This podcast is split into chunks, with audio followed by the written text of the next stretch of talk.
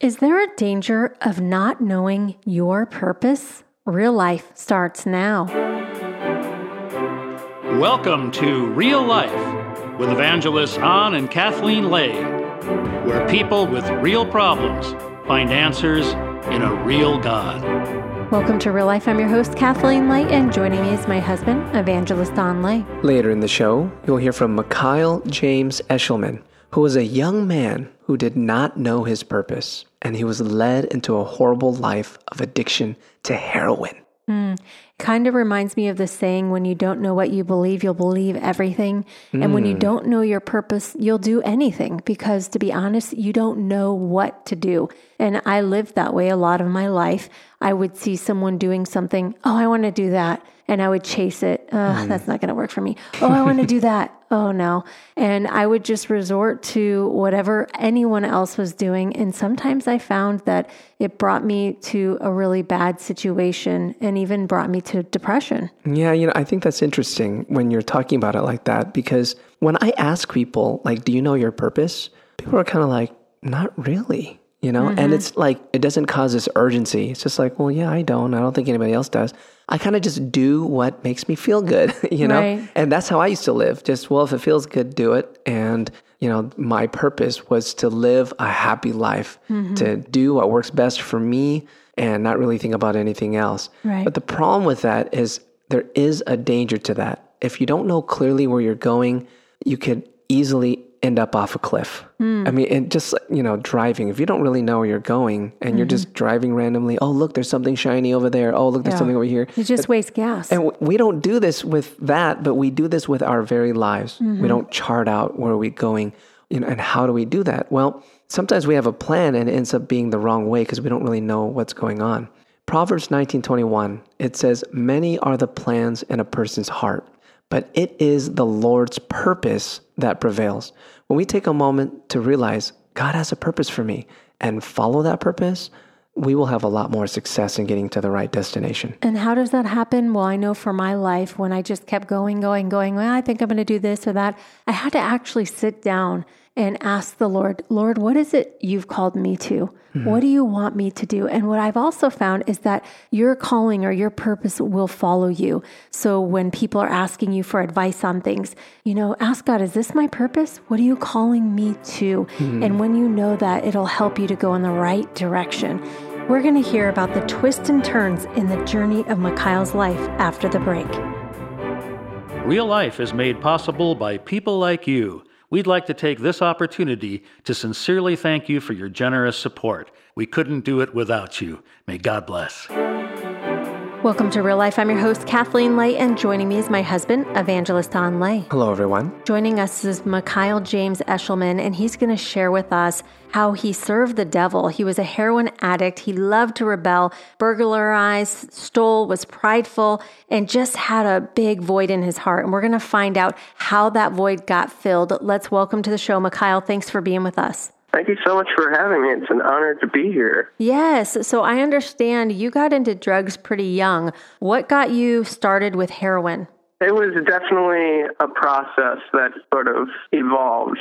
I grew up in, you know, a traditional Midwest family. I grew up in Fort Wayne, Indiana, mm-hmm. and it was a great childhood. I played all types of sports. I played baseball and basketball and soccer and football. Wow. And high school rolled around, and I began the phase of rebellion. And I started taking pills. One of my friends brought around some Vicodin, and it took me a little while before I ever gave into the idea of doing it because it just seemed kind of like something a little extreme. But eventually, you know, I saw my friends weren't dying. I saw that they were having fun, and so I did it myself. You know, it's kind of like a weekend thing. I'd take some pills here and there, and that kind of evolved into heavier pharmaceuticals. I started taking Oxycontin and methadone and fentanyl patches, and mm. it always took me a while to give into doing those things. But the people that I was around were doing it, and it was just like one thing led to another, and before I knew it, my friends brought around heroin. Mm. And it took me a really long time to give into the idea of, you know, using heroin. It just seemed like such an extreme thing to do. Wow. But it was just like the same type of process. Like they were all doing it, and you know the pills, the pharmaceuticals were so much money on the streets, and then the heroin was much cheaper. So it just you know gave into the idea and ended up doing it one day, and I loved it. Like it seemed like the answer to all my problems. I was kind of a shy kid, and it gave me confidence, and I just like felt like I was unstoppable when I was on it. Wow. Oh. So a false sense of being powerful, maybe, and you know I can do anything now. Yeah, then the needle kind of got thrown into the mix, and another thing that took me a while to do. But you know, as soon as I did it, I remember saying to myself, "I'll never do it any other way," because I was yielding the most, I was feeling the best. Mm. And so, with you getting on to this, you became addicted. Now, I'm curious, you had a good upbringing. Where was God for you in this? Did you believe there was a God? Were you spiritual at all? I did. I grew up going to church and I always knew God existed, but I just ran from him. I didn't really want moral accountability. I wanted to kind of live my own way. And then, you know, before I knew it, I was hooked on heroin. And then I can't believe I'm like here at this level that I never expected that I would be at. Wow. And to continue doing this drug, you had to start stealing and robbing. And it really brought you to a place from, you know, being up high and prideful to a very low, low place. Tell me about that. So I had to support my habit and I would pretty much lose most of my jobs to just unreliable employee. So I started breaking into cars and into people's garages to steal things to sell to support my habit and that I was stealing from cars and garages one night, and then I got picked up by the police, and I went to jail and ended up getting into a drug court program and spent 17 months in a halfway house. And it was good because I did get clean for a little while, but it was for the wrong reasons. I was kind of forced into it, but it still provided me proof that I can, in fact, get clean because it seemed like this impossible hurdle beforehand. Mm. And then after I graduated from the halfway house, I went back out to heroin again. I started using. And then that's when it really got deadly for me. I was in the hospital a handful of times. I got a bacterial infection from a dirty needle, mm. and I got drug induced pneumonia. One of my friends actually died from that. Oh and I overdosed in my bathroom one night, and I did a shot and just like fell over, and I was pretty much, you know, kind of accepting the idea that this could be it for me. Oh my gosh. How old were you at that time? I was probably 23 or 24. How does one keep doing that? You know, it's kind of like seeing someone get hit by a train. You don't want to get in front of that train, you know, you don't want to do the same thing what they did. But then you see addicts continue to do so. What did you feel like as you started seeing, you know, the warning signs around you? What kept you going onto that drug again? Yeah, I kind of had this like false sense of confidence that it oh. wouldn't happen to me. Right. But at the same time, I kind of accepted the idea that this would probably be my fate. And wow. I didn't really want to succumb to that idea. But at times, when you're down and so deep into it, you just have this sense of just like overwhelming hopelessness where nothing much of anything really matters. And so I almost like felt like it would be a relief just for it to be over, you know? Wow. And so it was kind of that bridge that I crossed where I was like, man, I most likely will die a junkie. Oh my gosh, so young, and you're sitting there ready to die from this drug and just living desperately, chasing the wind every day for this drug. Yeah, so, you know, I was seeking pleasure from every possible means, and in the end, it was just a bursting bubble. Mm. So I realized that it was all completely meaningless, and I had this huge void in my soul But I always had God, like, knocking on my door, like, trying to get my attention, but I would just suppress him.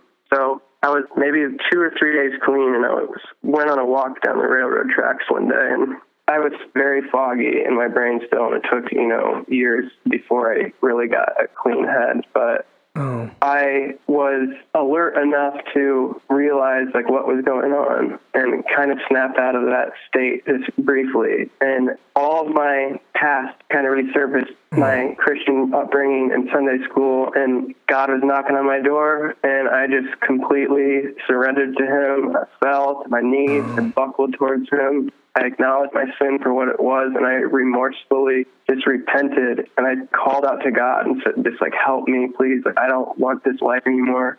Please uh-huh. take it from me. I want to serve you. I want to follow what you want me to do. Uh-huh. And from that moment of repentance and putting my trust in Jesus, everything changed and I never touched heroin again. Wow. That's awesome, And Mikhail. you've been free now for over three years from Wow. the addiction of heroin. And I know there are people listening right now, especially parents who are praying for their kids. And really, what it looks like is it was when you surrendered to God. Like you always knew He was real, but I think so often people just use Him as a last resort, you know?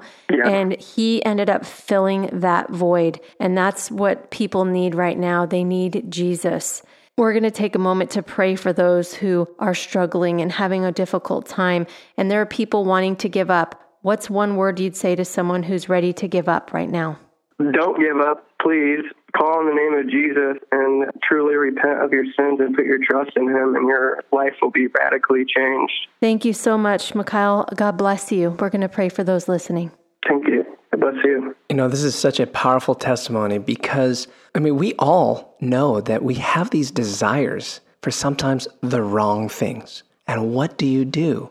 You're hearing how Mikhail, this young man, gave his life to Jesus Christ and just said, God, I surrender. And God began to change his desires. God began to shift his focus, change his perspective, and completely change his life. I sense there's someone right now who's saying, That's me. I keep falling into the wrong desires. I keep wanting the wrong things. God, I want to surrender. Mm-hmm. Jesus, we come to you. We ask, Lord God, you give us the power right now for that person, that strength to surrender Yes. to surrender those wrong desires, those wrong wants, and the consequences thereof, Lord God. And we turn to you and we give everything to you, Lord God. And we're asking you to give us the right desires, the right heart, mm-hmm. and the right mind. We ask for this in Jesus' name. Amen. God has the power to set you free from whatever it is that's keeping you in bondage. God bless you. You're listening to Real Life.